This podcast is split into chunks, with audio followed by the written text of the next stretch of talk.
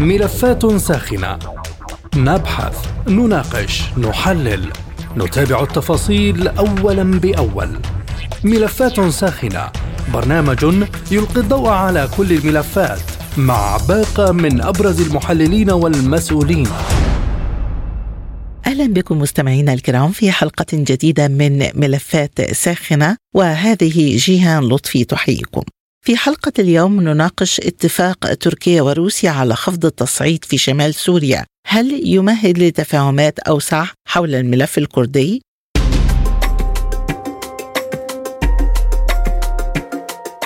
أفادت مصادر إعلامية عربية بأن مشاورات جرت في إسطنبول بين روسيا وتركيا أفضت إلى اتفاق على وقف العملية العسكرية التركية في شمال سوريا وقالت صحيفة الشرق الأوسط إن الوفد الروسي برئاسة نائب وزير الخارجية سيرجي فرشينين تقدم بعرض إلى الوفد التركي الذي ترأسه نائب وزير الخارجية التركي سادات أونال بهدف تفادي العملية العسكرية التي تلوح بها أنقرة في شمال سوريا. وأوضح المصدر أن الطرف الطرف التركي أبدى استعداده للعمل مجددا مع الجيش السوري في مجال مكافحة الإرهاب والقضايا الأمنية. وقالت الصحيفة إن الوفد الروسي عرض على الوفد التركي انسحاب مقاتلي قوات سوريا الديمقراطية قصد بأسلحتهم من منبج وعين العرب كوباني مع الإبقاء فقط على القوات الأمنية الأسايش ودمجها في قوات الأمن التابعة للجيش السوري وذلك من أجل التخلي عن العملية العسكرية البرية التي أعلنت تركيا أنها أنها ستنفذها ضد مواقع قصد في كل من منبج وعين العرب وتل رفعت.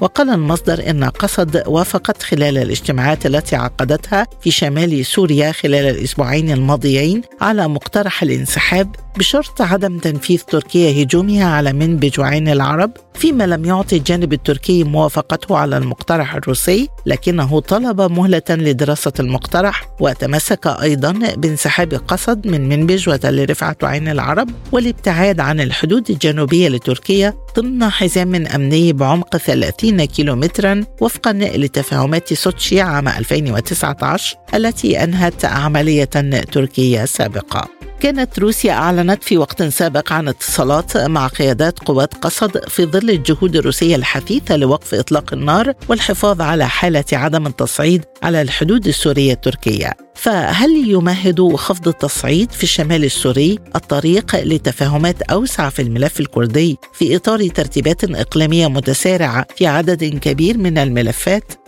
حول هذا الملف تدور نقاشاتنا مع ضيوفي في حلقة اليوم من ملفات ساخنة. البداية من سوريا ومن اللاذقية ينضم إلينا الخبير العسكري اللواء رضا شريقي. مرحبا بك معنا سيادة اللواء. بداية ما هي الأهمية الاستراتيجية لهذه التفاهمات في الشمال السوري وعودة انتشار الجيش العربي السوري في منبج وعين العرب؟ اولا أحييكم وأحيي إذاعتكم الكريمة والمستمعين الكرام. بداية الموضوع لا يمكن أن يحل بشكل أساسي إلا بالدبلوماسية وهذا ما يسعى إليه الاتحاد الروسي. الاتحاد الروسي يعني يعمل على أن تكون الخطوات القادمة هي خطوات سلميه أكثر منها حربية. إلا أن الولايات المتحدة الأمريكية هي التي تجبر الآخرين وهي التي تمنع الآخرين من التعامل مع روسيا ومع مع مع سوريا بشكل عام، فلذلك عندما تفكر القيادة في روسيا بموضوع الحل فهي تفكر بموضوع انتشار الجيش العربي السوري على الحدود مع تركيا إن كان بعين العرب أو كان برأس العين، بكل المناطق تعمل روسيا على إيصال الجيش العربي السوري للحدود لحماية هذه الحدود، وبنفس الوقت لابد من إيقاف العمليات الإرهابية التي يدعي الاتراك أنه أن أن الأكراد يقومون بها في في جنوب تركيا أو في تركيا بشكل عام، لذلك الاتجاه العام الاتجاه العام للحركة الدبلوماسية اليوم التي تقودها آه، روسيا هي باتجاه انتشار الجيش العربي السوري وهذا يشكل أمان أمان لسوريا ولتركيا أيضا لأن الجيش العربي السوري هو الضامن الوحيد لهذه الحدود. أما ما يتعلق بموضوع انتشار وعمق الانتشار. فهذا يتعلق بالاتفاقيات، من اتفاقيه ادنا إلى الاتفاقيات 2019 التي يعني تؤمن الحدود مع مع تركيا بشكل صحيح وهي اتفاقيات منطقية. يمكن لهذه الاتفاقيات أن تطور أو أن يعني تعدل بشكل أنها تؤمن الحدود بكلا الطرفين لكي يكون الحل لكي تكون الحدود آمنة، ولكن لا يجوز أن ننسى بأن على تركيا أن تنسحب بشكل عام من من شمال سوريا ولا يجوز أن ننسى أن العصابات المسلحة التي تحميها تركيا يجب أن تحل ويجب أن يعني يوجد لها حل مناسب إما باخراجها خارج سوريا أو بعودتهم إلى حضن الوطن ومنهم أيضا الجانب الكردي الممثل بقسد. إذا أين تقف واشنطن من هذه التفاهمات وهل مرونة موقف قسد نابعة من رفض واشنطن للغزو التركي؟ بالتأكيد أن الولايات المتحدة الأمريكية لا يعني لا يهمها الأمن في سوريا ولا يهمها أن يكون هناك يعني يعني حالة أمان قائمة في سوريا لأنها تفكر بعملية امتصاص خيرات الشعب السوري وتفكر بعملية إيجاد دائما جهة يعني مخالفة للنظام وتعمل على محاربة النظام لتفكيك سوريا. هذا الأمر هذا الأمر معروف من قبل القيادة في سوريا، لذلك القيادة في سوريا دائما تدعو الإخوة الأكراد إلى العودة إلى حب الوطن، ويجب أن يتعلموا من أن من أن الولايات المتحدة الأمريكية لا يمكن أن تبقى على عهدها معهم، يمكن أن في أي من الأيام أن تتخلى أن تتخلى عنهم وأن يبقوا لوحدهم، لذلك عندما يعود أو عندما يفكروا الإخوة الأكراد بالعودة إلى حضن الوطن هذا ينهي الدور الأمريكي في المنطقة. وبالتالي لذلك الولايات المتحدة الأمريكية أحيانا تعمل ودائما تعمل يعني ضرب هذه الوحدة السورية يعني وحدة الشعب السوري وتعمل على يعني منع الاتحاد الروسي أو روسيا من عملية المصالحة ما بين الاكراد وبين سوريا. سيادة اللواء سبق التوصل لتفاهمات مشابهة في سوتشي عام 2019 بوساطة روسية وأمريكية لإجلاء مسلحين أكراد من الحدود أيضا مقابل وقف تركيا لعملية نبع السلام برأيك هل تحظى تفاهمات اليوم بحظوظ أفضل وتضيف لتفاهمات سوتشي؟ لابد من عملية الاتفاق حول هذه النقطة، يعني الموضوع من الطبيعي أن نفكر أن تركيا ستبقى يعني في حالة استنفار ضد الأكراد وضد شمال سوريا طالما هؤلاء المسلحين يهاجمون الاراضي التركيه ويتوجهون إليها، فلذلك عمليه يعني هذه العملية لا يمكن أن نضبطها لا يمكن أن يضبطها ويحمي الحدود إلا الجيش العربي السوري، لذلك على تركيا أن تسمح بعملية انتشار الجيش العربي السوري لكي تساعد القوات العربية السورية في منع تسلل هؤلاء المسلحين إلى شمال سوريا إلى جنوب تركيا. هذا الأمر يعني يجب أن يتفق عليه الجميع وهو الحالة المثالية لضبط الأمور إن كان على على طول الحدود البالغة 900 كيلومتر بين بين سوريا وتركيا ولا يمكن الحل إلا عن طريق انتشار الجيش العربي السوري وعلى الجانب التركي الجيش التركي لحماية الحدود من عمليات التسلل ولكن داخليا هناك غير مقبول من يعني غير مقبول من من المسلحين أن يذهبوا إلى تركيا أو من الأتراك أن يأتوا إلى سوريا ولا يمكن أن نرضى أن نفعل يعني بسوريا كما فعل الأتراك عندما هربوا عندما أدخلوا هؤلاء المسلحين إلى سوريا وقامت وقامت الأحداث المؤسفه في سوريا. فنحن دولة أعتقد أن أن سوريا هي دولة كما هو معروف هي دولة مسالمة ولا تريد الاذى بالاخرين وهذا الأمر يعلمه الأتراك وعليهم أن يضبطوا الحدود كما نريد أن نضبط نحن هذه الحدود. قائد قوات سوريا الديمقراطية مظلوم عبدي طالب الجيش السوري بحماية الحدود تحت وطأة القصف الذي تعرضت له قواته. هل يمثل هذا قبولا ضمنيا من قصد بالانضواء تحت لواء الجيش السوري؟ وحضرتك تفضلت بالحديث عن أهمية عودة الأكراد لحضن الدولة. يعني هذا الأسلوب عملية القصف المستمر للقوات التركيه لمراكز حدود لمراكز أو لنقاط كردية هذا كلام غير مقبول اطلاقا لأن بالمحصلة هو اعتداء على السيادة السورية. ولكن آه نحن نحن يعني يمكن أن نعبر ونعبر دائما عن استعدادنا لحماية كل المناطق السورية لانتشار الجيش العربي السوري. ولكن على الأكراد أن يقبلوا بهذا بهذا الحل. ومظلوم عبده عندما يصرح بأن القوات العربية السورية يعني على القوات العربية السورية أن تنتشر الحدود فعليه هو أن يسحب هذه القوات أو أن يتفاعل مع الجيش العربي السوري وأن تكون قواته وقوات الجيش العربي السوري موحدة للعمل ضد كل أعداء الوطن. وهذا بالتالي يكونوا قد عبروا عن حالتهم الوطنية وعن انتمائهم الوطني وتخليهم عن الدعم الذي يأتيهم من الدول الاستعماريه. مع وجود إمكانية للتفاهم وقنوات مفتوحة بين قسد وكل من روسيا وأمريكا والجيش السوري إلى أي مدى يمكن دمج قوات قسد في الجيش السوري في مرحلة لاحقة وهل هناك تفاهمات حالية في هذا السياق؟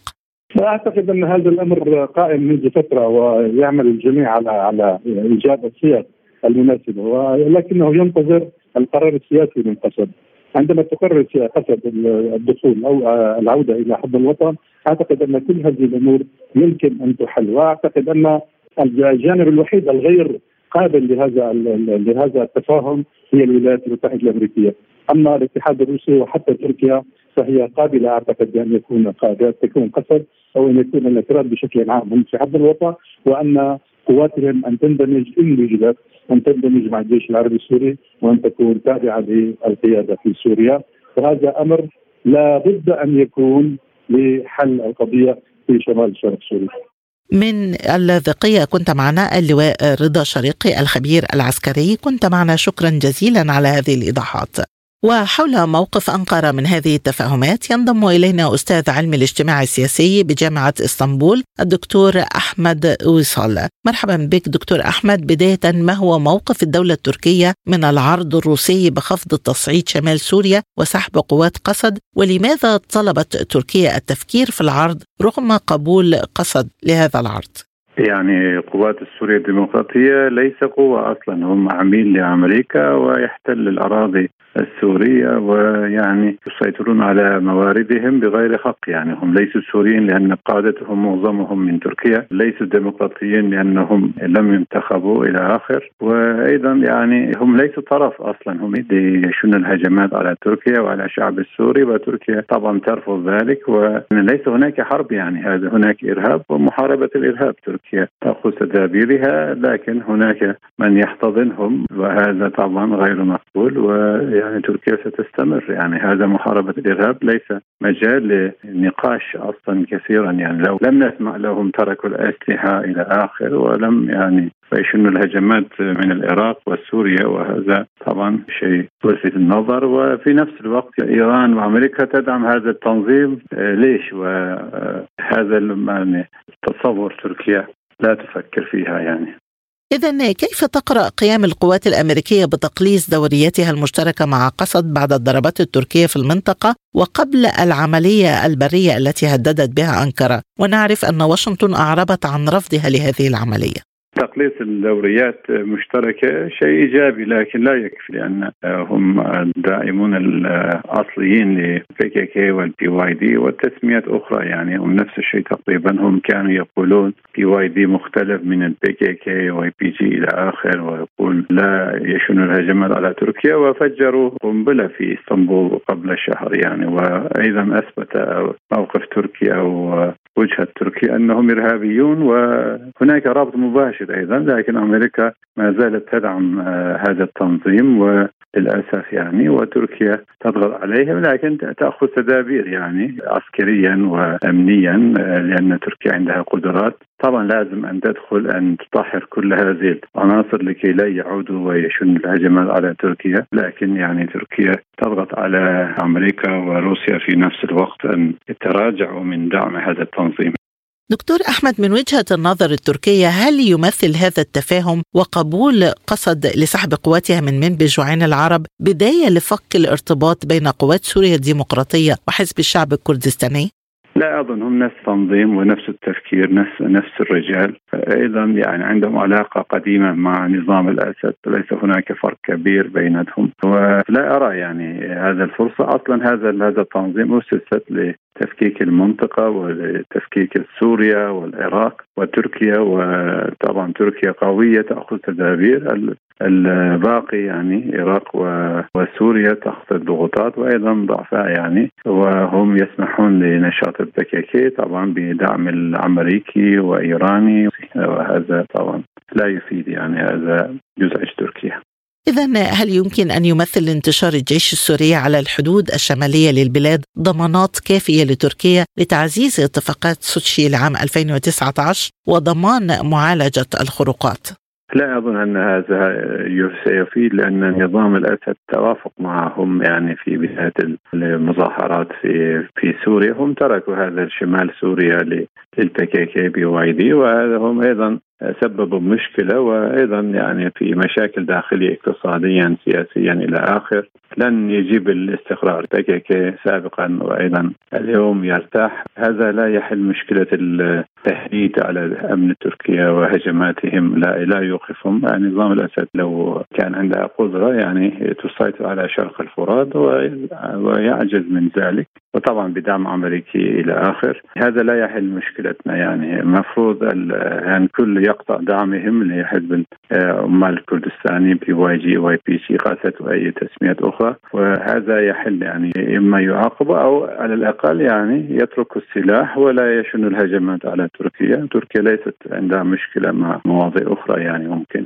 يتفاهموا مع يعني القضايا الأخرى باللاجئين بالأمن المنطقة إلى آخر لكن الآن ليس هناك من يلبي أو من يقدم شيء يعني لا أتوقع كثيرا. من إسطنبول أستاذ علم الاجتماع السياسي الدكتور أحمد اويصال كنت معنا. شكرا جزيلا على هذه الإضاءة. وحول رد فعل الدولة السورية معنا من دمشق عضو مجلس الشعب السوري النائب ساجي طعمة. مرحبا بك معنا سيادة النائب. ما هو رد فعل الدولة السورية حول التفاهم الروسي التركي بشأن سحب قوات قصد من مناطق شمال سوريا خاصة بعد بدء انتشار قوات الجيش السوري في المواقع التي انسحبت منها قصد؟ الحقيقة ما يجري في الشمال السوري وأنت تعلمي كل الفصائل المسلحة هي خارج سلطة الدولة وليست معنية الدولة السورية بهذا الموضوع. لكن آه نحن آه وروسيا آه تعلمين بأن هناك تحالف وهناك تفاهمات بيننا وبين الدولة الروسية.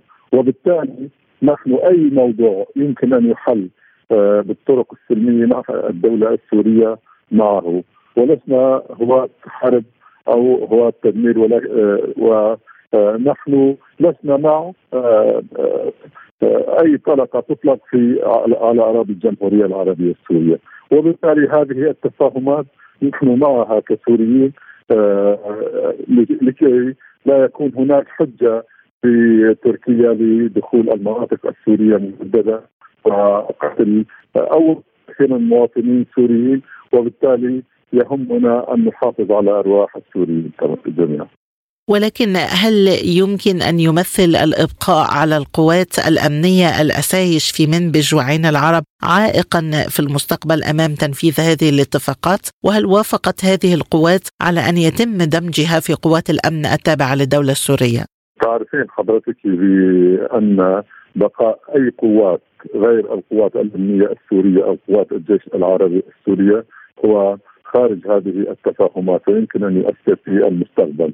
ولكن إذا كانت هذه القوات ستنضم إلى آه، آه، صفوف الجيش العربي السوري وتكون تحت قيادته فنحن مع هذا مع هذا الموضوع.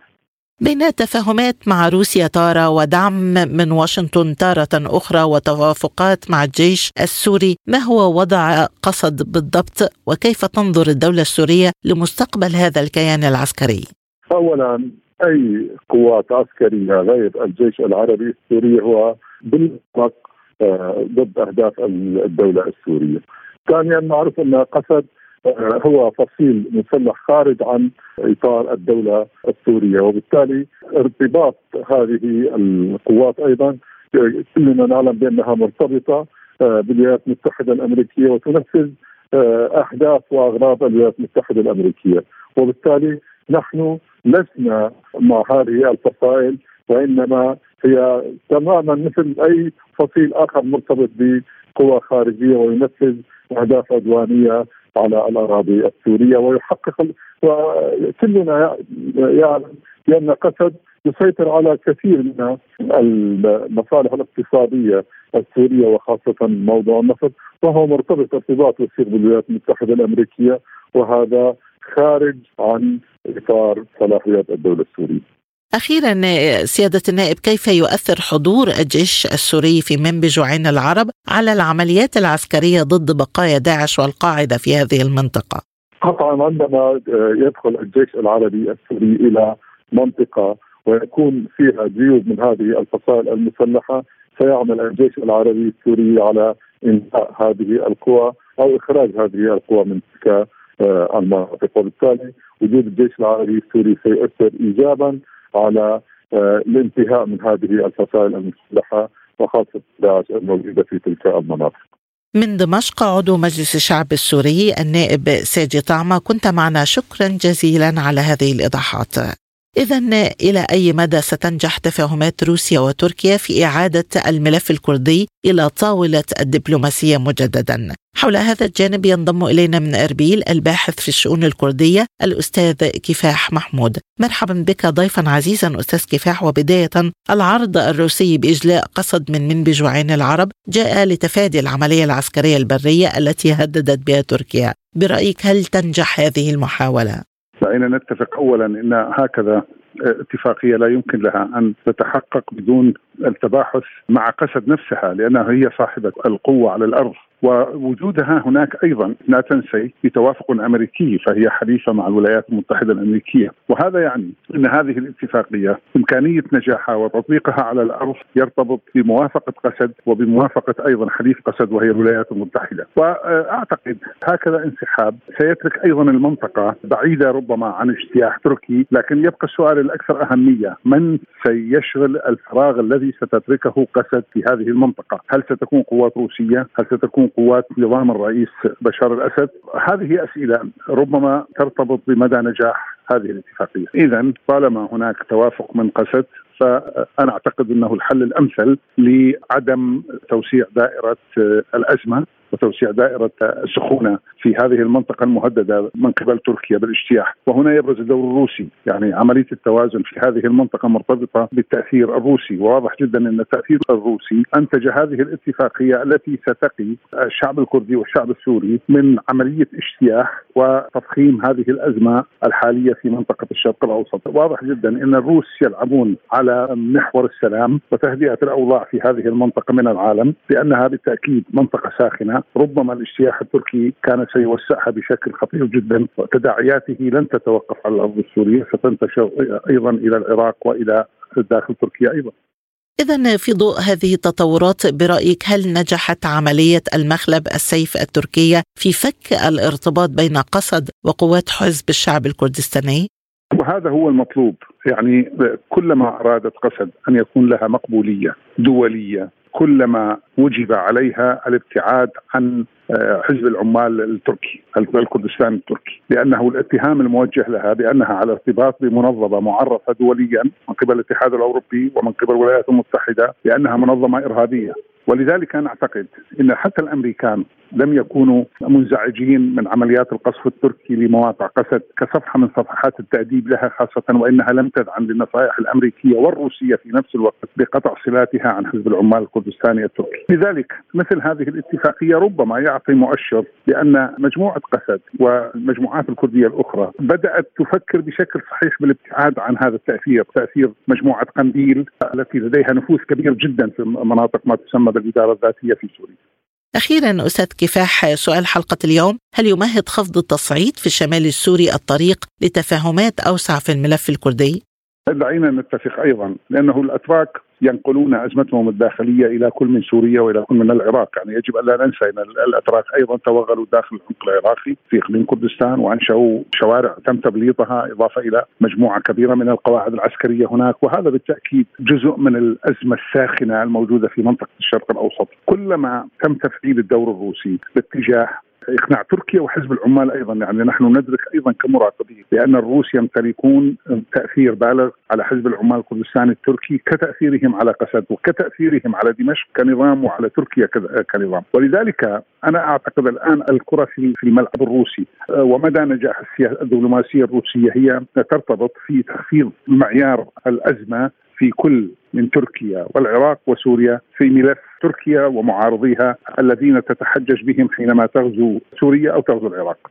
من أربيل الباحث في الشؤون الكردية الأستاذ كفاح محمود كنت معنا شكرا جزيلا على هذه الإضاءة إذا كيف ستؤثر التفاهمات الجديدة على الملف الكردي إقليميا؟ حول هذا الجانب ينضم إلينا من بيروت الخبير الاستراتيجي السيد عمر معربوني. مرحبا بك معنا ضيفا عزيزا أستاذ عمر. بداية بعد بدء انسحاب قسد من منبج وعين العرب هل ستقبل تركيا بهذه التفاهمات خاصة أنها تحت وطأة ضغوط داخلية قبيل انتخاباتها؟ وأيضا هناك رفض أمريكي للغزو الذي هددت به. تحياتي لكم بداية. نعم في الحقيقة الجهود الروسية التي بذلت سابقا وتبذل حاليا لتهدئة الوضع على الحدود السورية التركية يبدو أنها ستثمر أخيرا اتفاقا يؤدي إلى الاستقرار في هذه وطبعا العرض الروسي في الأساس الذي قدم إلى الجانب التركي يقضي بانسحاب قوات قسد إلى عمق 30 كيلومتر مع الإبقاء على الوحدات الأمنية التي تسمى إسايش في منطقة الحدود لكن بشرط أن تنضم إلى الأجهزة الأمنية السورية وتصبح جزءا لا يتجزأ منها. بالتأكيد يعني هكذا تطور سينقل المنطقة إذا ما حصل إلى حالة الاستقرار وهو انعكاس بتقديري الوضع الإيجابي أو الأبعاد الإيجابية الآن التي تتحكم بالعلاقة السورية التركية حيث يمكن أن تصل الخطوات إلى مرحلة التقاء الرئيسين أردوغان والأسد بطبعا جهود روسية وبرعاية روسية أيضا. انطلاقا من هذه الأجواء علمنا أن قسد وافقت على الطرح الروسي وعلى العرض الروسي وهي مستعدة لسحب قواتها من عين عرب ومنبج في حين أن الجانب التركي وعد بدراسة هذا الأمر، لكن تقديري أن الأمور ستتجه باتجاه اتفاق يعني يلغي العملية العسكرية التركية ويأخذ الأمور نحو أجواء من التهدئة ستكون بتقديري بمثابة مقدمات للدخول في إعادة التشبيك بين الدولتين سوريا والتركية. أخيرا أستاذ عمر مع بدء أجواء التهدئة في الشمال السوري كما تفضلت هل يمثل هذا التفاهم بداية لترتيبات إقليمية أوسع نطاقا في الملف الكردي خاصة أننا في خضم ترتيبات إقليمية متسارعة في الكثير من الملفات؟ طبعا الملف الكردي جزء لا يتجزأ يعني من تعقيدات الملف الإقليمي الذي تنعكس عليه الآن تطورات وتحولات مهمة جدا، يعني ما يحصل الآن آه، في الخليج يعني وفي المنطقة العربية من خلال القمم التي حصلت البارحة القمة الخليجية الصينية، القمة العربية الصينية والقمة السعودية الصينية، آه، بالتأكيد سيكون له انعكاسات إيجابية نحو جوهر المواجهة التي تخوضها روسيا في هذه الأيام. آه، وهي التحول نحو عالم جديد. انطلاقا طبعا من هذه المسألة القضية الكردية تمثل تعقيد كبير جدا منذ عقود طويلة وبالتالي ستكون من ضمن حزمة الحلول المطروحة على مستوى المنطقة. وأعتقد أن الجهد الروسي الأساسي مع كل القوى الإقليمية يتجه باتجاه نقل المنطقة من الاشتباك إلى التشبيك. وطبعا هذا سيكون له انعكاسات إيجابية في البعدين الاقتصادي والأمني. ولا أعتقد أن الأكراد يعني في هذه المرحلة التي تحصل فيها التحولات الكبرى يمكن أن يشكلوا عائقا أمام هذه التحولات خصوصا أن العلاقة بين تركيا وروسيا أصبحت علاقة يعني جيدة بل ممتازة وبالتالي العلاقة أيضا بين روسيا والخليج وعلى راسه طبعا المملكة العربية السعودية والإمارات هي علاقة ممتازة أيضا. انطلاقا يعني من كل هذه الأجواء اعتقادي أن الأكراد يعني انطلاقا من فهم دقيق للتحولات والواقع يتجهون أكثر إلى الواقعية في التعاطي مع قضيتهم.